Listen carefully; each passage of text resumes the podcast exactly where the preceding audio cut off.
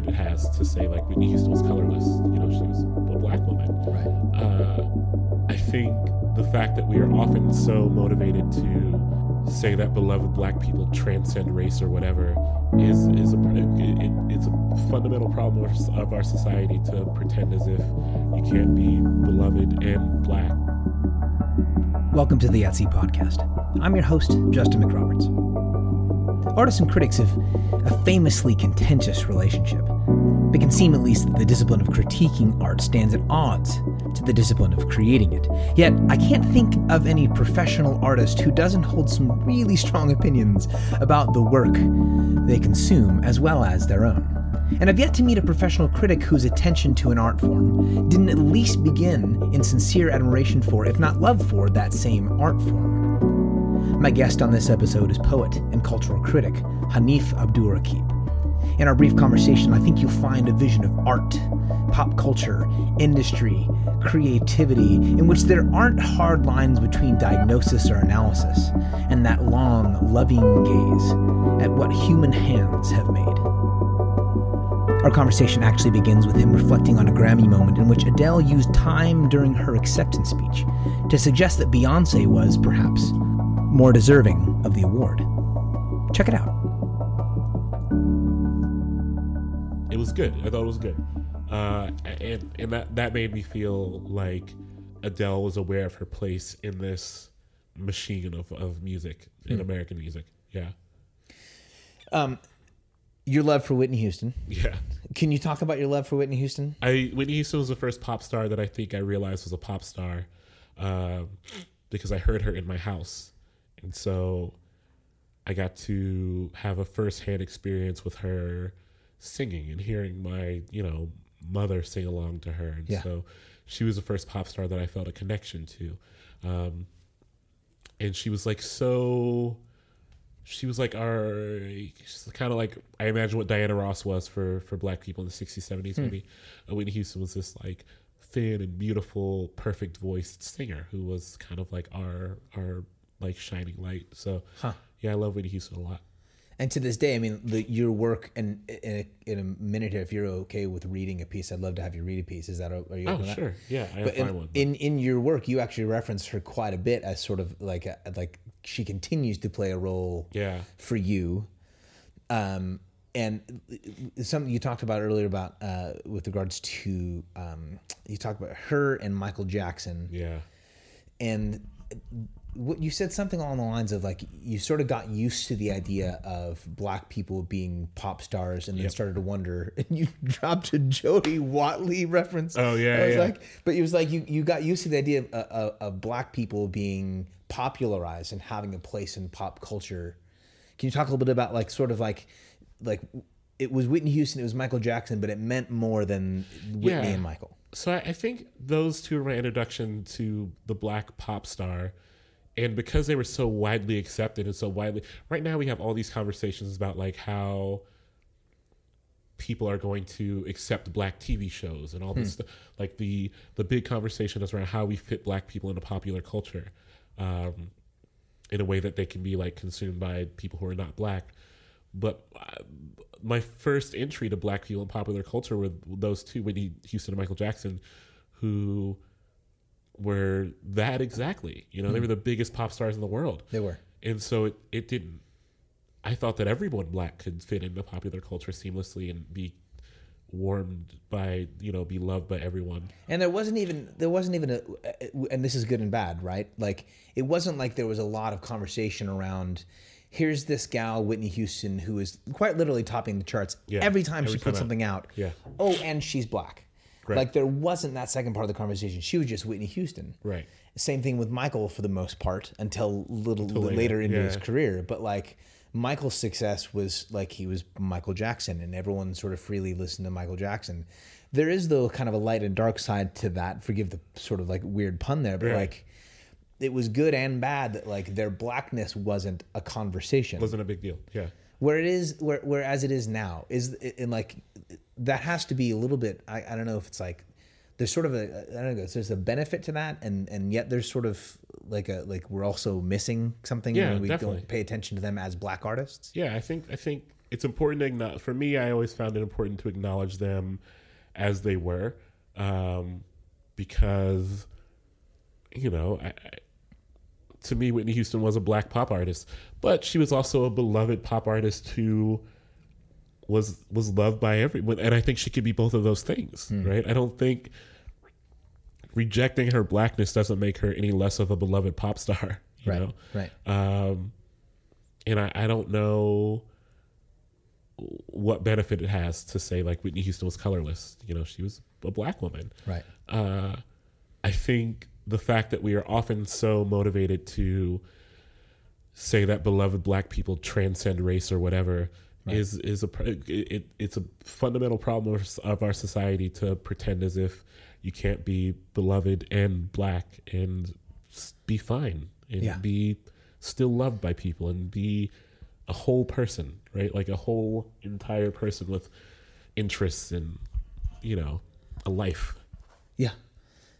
So when you when you and I'd love to go back to stuff we were talking about with regards to like listening to punk rock growing up Yeah. and listening to to and your your kind of ongoing romance with emo, right right. Which is interesting. yeah.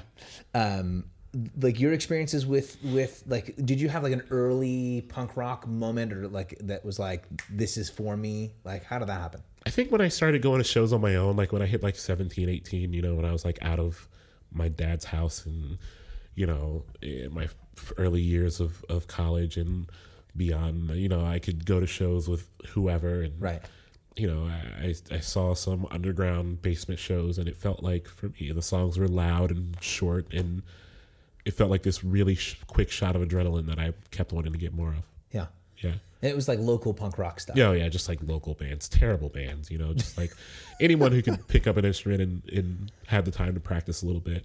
Which was kind of the glory of punk rock and that Yeah. was sort of the whole thing with the whole punk ethos. was like anyone should be able to do this it was like this populist musical movement which is Exactly. really really like really energizing Yeah. for like the average kid Yeah, it was great.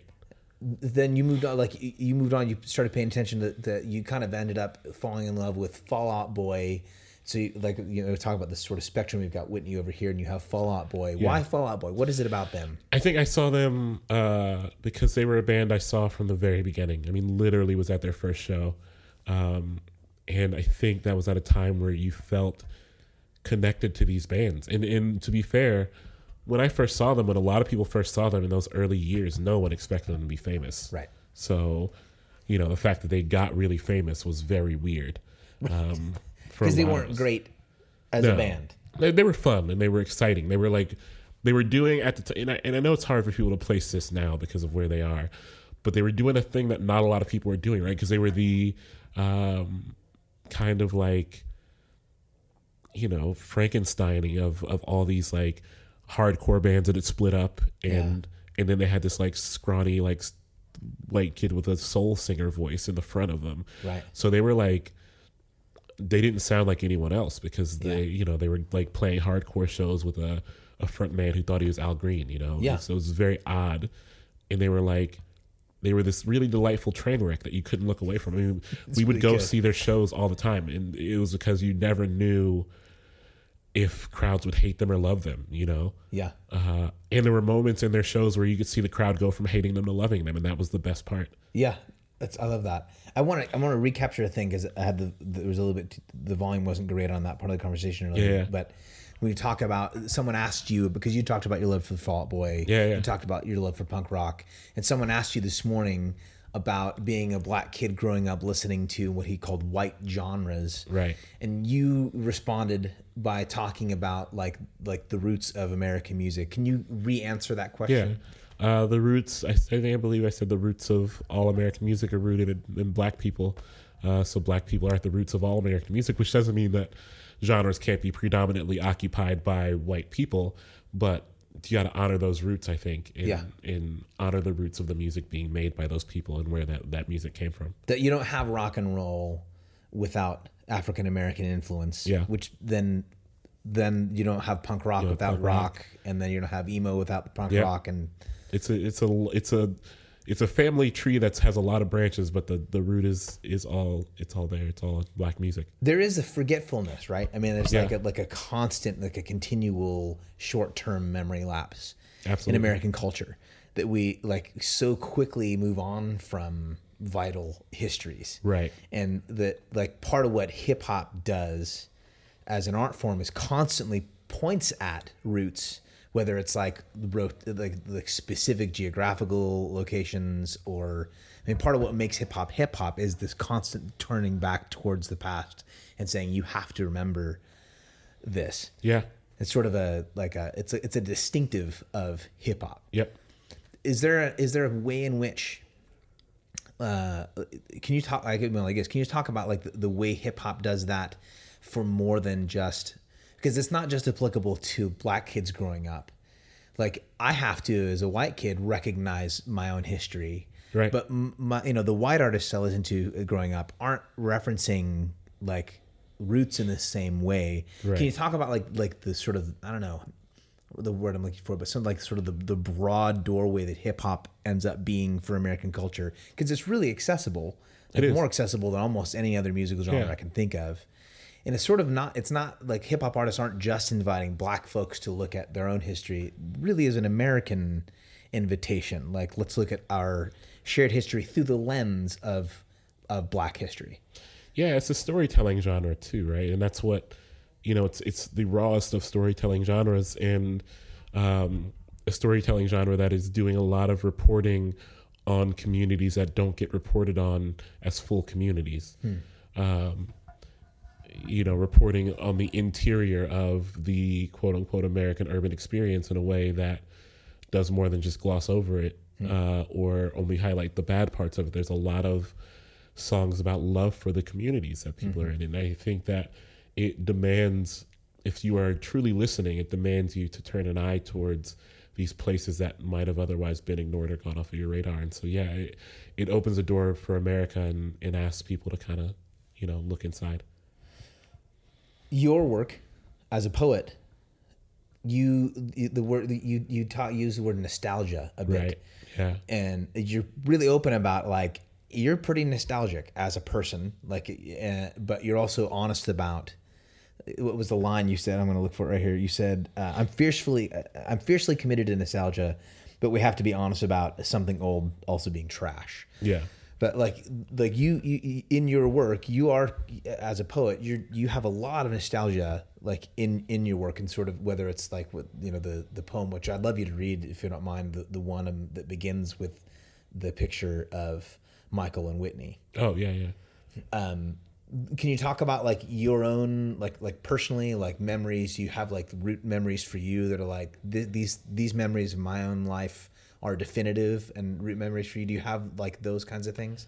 Not anymore, I think. oh really? Yeah I, I think that they've all kind of like become this one massive memory of, of childhood that isn't necessarily as i as it probably was right? Um Like you don't remember you like, you don't remember your childhood correctly, kind of. yeah i feel like I, I no longer remember my childhood correctly um because it's been so over romanticized in, in part and i think i will again but the writing of the book the writing of the crown ain't worth much really did a lot to romanticize my childhood in a way that maybe took me so far out of it that i, I couldn't um, properly nail down any root memories anymore. But Fascinating. that will also, I know that's something that's going to come back. You know, Right. it'll come back when I'm so I'm a lot further removed from the, the book is still new. So Yeah. um, once I'm further removed from it, I think it'll come back. Would you mind reading? And Sure. I'd love for you to, that that poem really hit me today. Let me see if I can find either it. that one, or if you want to find something from uh, from the book that you'd rather. No, I'll read that will- one. I mean, that one is long. So if you're finally reading a long poem, yeah, Yeah, if you've got the time. Sure. All right. Uh, this poem is about a picture of Michael Jackson kissing Whitney Houston on the cheek. There's the picture of Michael Jackson kissing Whitney Houston on the cheek, and in the picture, Whitney is all teeth the way she was at the end of the 80s, the way she was in a white dress as wide as heaven's door at the Grammys, where she couldn't dance in those heels, but still sang a song about dancing. And in the picture, Michael is about six years removed from having his daddy's nose. And what better way to sever ourselves from the sins of the father than to rebuild the temple? And the kiss in the picture is gentle the way it might be for an old friend or a lover or two kin leaning for a moment out of the damned American engine of pop music again at their backs and howling for them to shake their skin to the ground and sing the hits. And in the picture, Whitney and Michael are under a tree and on a bridge somewhere south, and it is easy to imagine a song in the leaves, and it is easy to imagine a song in the water beneath them which once perhaps ran through a preacher's hands or over a baby's head, and history repeating itself wouldn't be so bad if not for the chorus of violences accumulating along the landscapes where small miracles sometimes took place. And in the picture, both of their eyes are closed, and I wish for a home in that darkness, a small and black eternity. It is likely true that we only get one livable youth, and I wasted mine thinking myself beautiful and throwing rent money into jukes, and scrawling my phone number on skin in summer, and watching it sweat off outside at Goodale Park where we just had to dance to the song we all knew, and performing self worship as survival, and giving myself unkillable over to a parade of death instruments, and racking up just enough sins to make praying worth the time, and leaving socks tangled in bed sheets, and sneaking out of a room before sunlight ruptured its silence, and locking arms with a motley crew of hooligans in the drunken hours, and shoving five bodies into the back seats of cabs and opening the doors and sprinting down Livingston when it came time to pay the driver while he cursed the names of our families, a small penance for keeping the cash we'd spend on the pills we'd never be bold enough to take. And in the mirror, I would try to smile as wide as my mother, who in the early 90s would sing pop music while steam hung over her afro in the kitchen, and who would crane her neck backwards to laugh like the jokes were spilling from God's own pockets. And I am telling you all of this to let you know that I too want to feel the heat with somebody. Or at worst, I want to be a child of the heat's eager production, the smoke that rises and dances thick in the air, a ghost over those who labor in our names and then become the ghosts themselves. And it's a shame our wings don't arrive until after we've already raced off the cliff and met whatever waits below. And it's a shame we still have all these living hands and barely anything left worthy of touch. The joke hiding in Thriller is that if you play anything for long enough, it can be like the dead never left. Revived, swaying in leather down another boulevard, I tell my boys that Michael was most black when he died without being able to save his land, and no one gets that joke either. It seems the nightmares about drowning have again mounted my dreaming hours and have left me gasping into the stillness before morning, and yet I still have not learned to swim. In the bath, I sit with the water just below my chin, a height that would not cushion my hunger for sleep. The world is undoing itself, and I must tend to my vast and growing field of fears. In this new country, a nightmare is nothing but a brief rental home for the mind to ransack and leave the sleeping body unharmed. Around the porch after the cookout, the big homie says, In the 80s, police were locking niggas up for putting anything to their lips and lighting a match, so wasn't really shit to be smiling about. Then he closes a photo album on the picture of him as a boy in a single white glove. Science says that two dead stars collided once, and that's how Earth got all of its gold. And it is not vanity to cover yourself in what your people created underneath a summer's worth of southern branches. And it is not vanity to grow weary of telling the world you cannot be fucked with. And it is not vanity to cloak your casket in excess, and it is not vanity to have the people who love you bear the weight of your excess for one last time. And I imagine it as a question of comfort, heaven as the only chart worth topping. And it turns out that I want all pictures of me loving my people to be in color. I want the sunlight whistling its way across our faces to always be amber and never an absent hue that might mistake our lineage for something safe. But I am talking of artifacts again, and not of how I cup my hands to the chins of those I love and kiss them on their faces. Then this type of love will surely be the death of us all. This type of love will surely shake the angels loose and send them running to their horns. I love that. Thank Uh, you. The line, man, I want all pictures. It turns out I want all pictures of me loving my people to be in color. Yeah. That is a powerful, powerful moment. Thank you. The imagery there at the end it, uh, harkens to some stuff you've talked about with with regards to like the season in Michael Jackson's Yeah. career when you Yeah. talk about excess. Yep. And that what he was what he was doing visually for you was more important than the music. That like his earlier music and even some of his later music was probably better music. Oh, yeah. But there is this season in in in his work as an artist which he kind of focused on the visuals and Right. it landed for you in a really unique way. Can you talk about that? Yeah, I liked I liked like early '90s Michael Jackson when he was like very comfortable with his pop stardom, I think, hmm. and like not afraid to decorate himself in a lot of gold and like a lot of regalia and make these epic, you know, 10 minute long music videos Right. that were like films. And really his vision became more about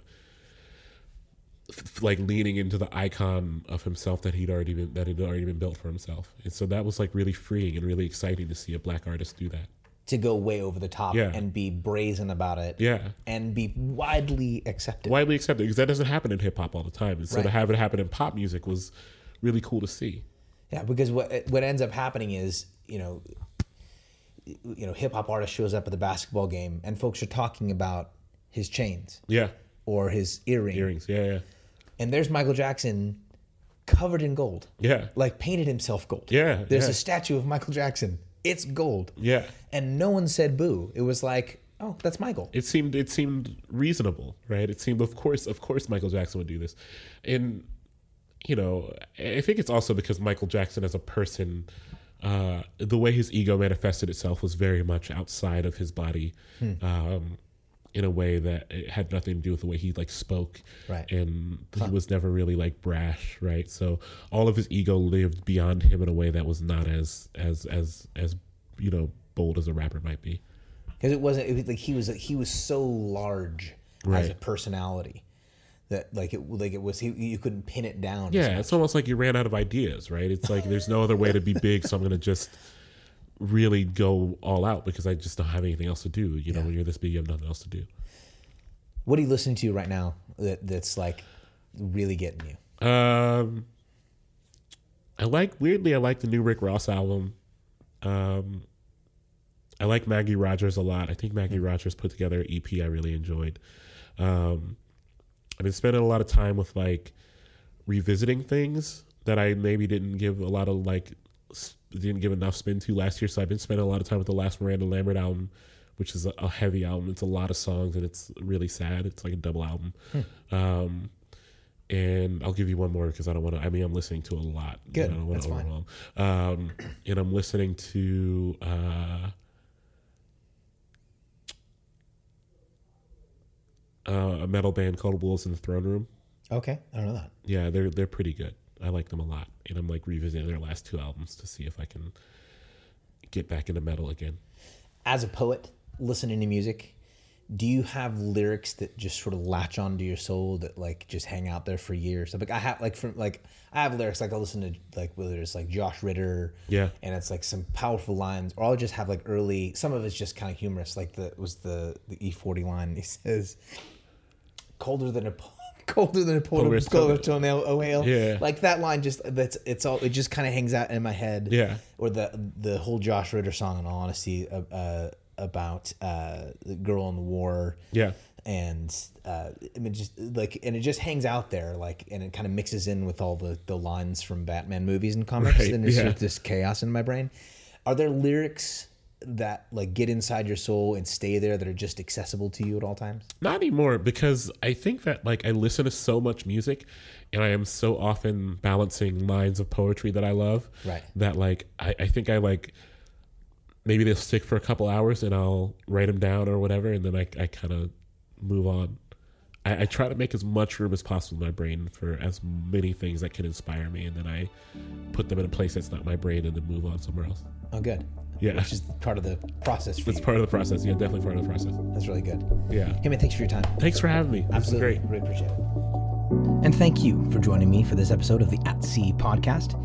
If you jump to abdurraqib.com, that's A B D U R R A Q U I B, abdurraqib.com, you can dig into all the great work that Hanif is currently doing, as well as find links to his books, which are more than worth your time and money. If you're resonating with this podcast, I'd love to have you on the team, as it were. Patrons get early access to often unedited audio from these interviews and are helping to shape its future. Head to patreon.com, P A T R E O N, patreon.com, and search my name, Justin McRoberts. Until next time.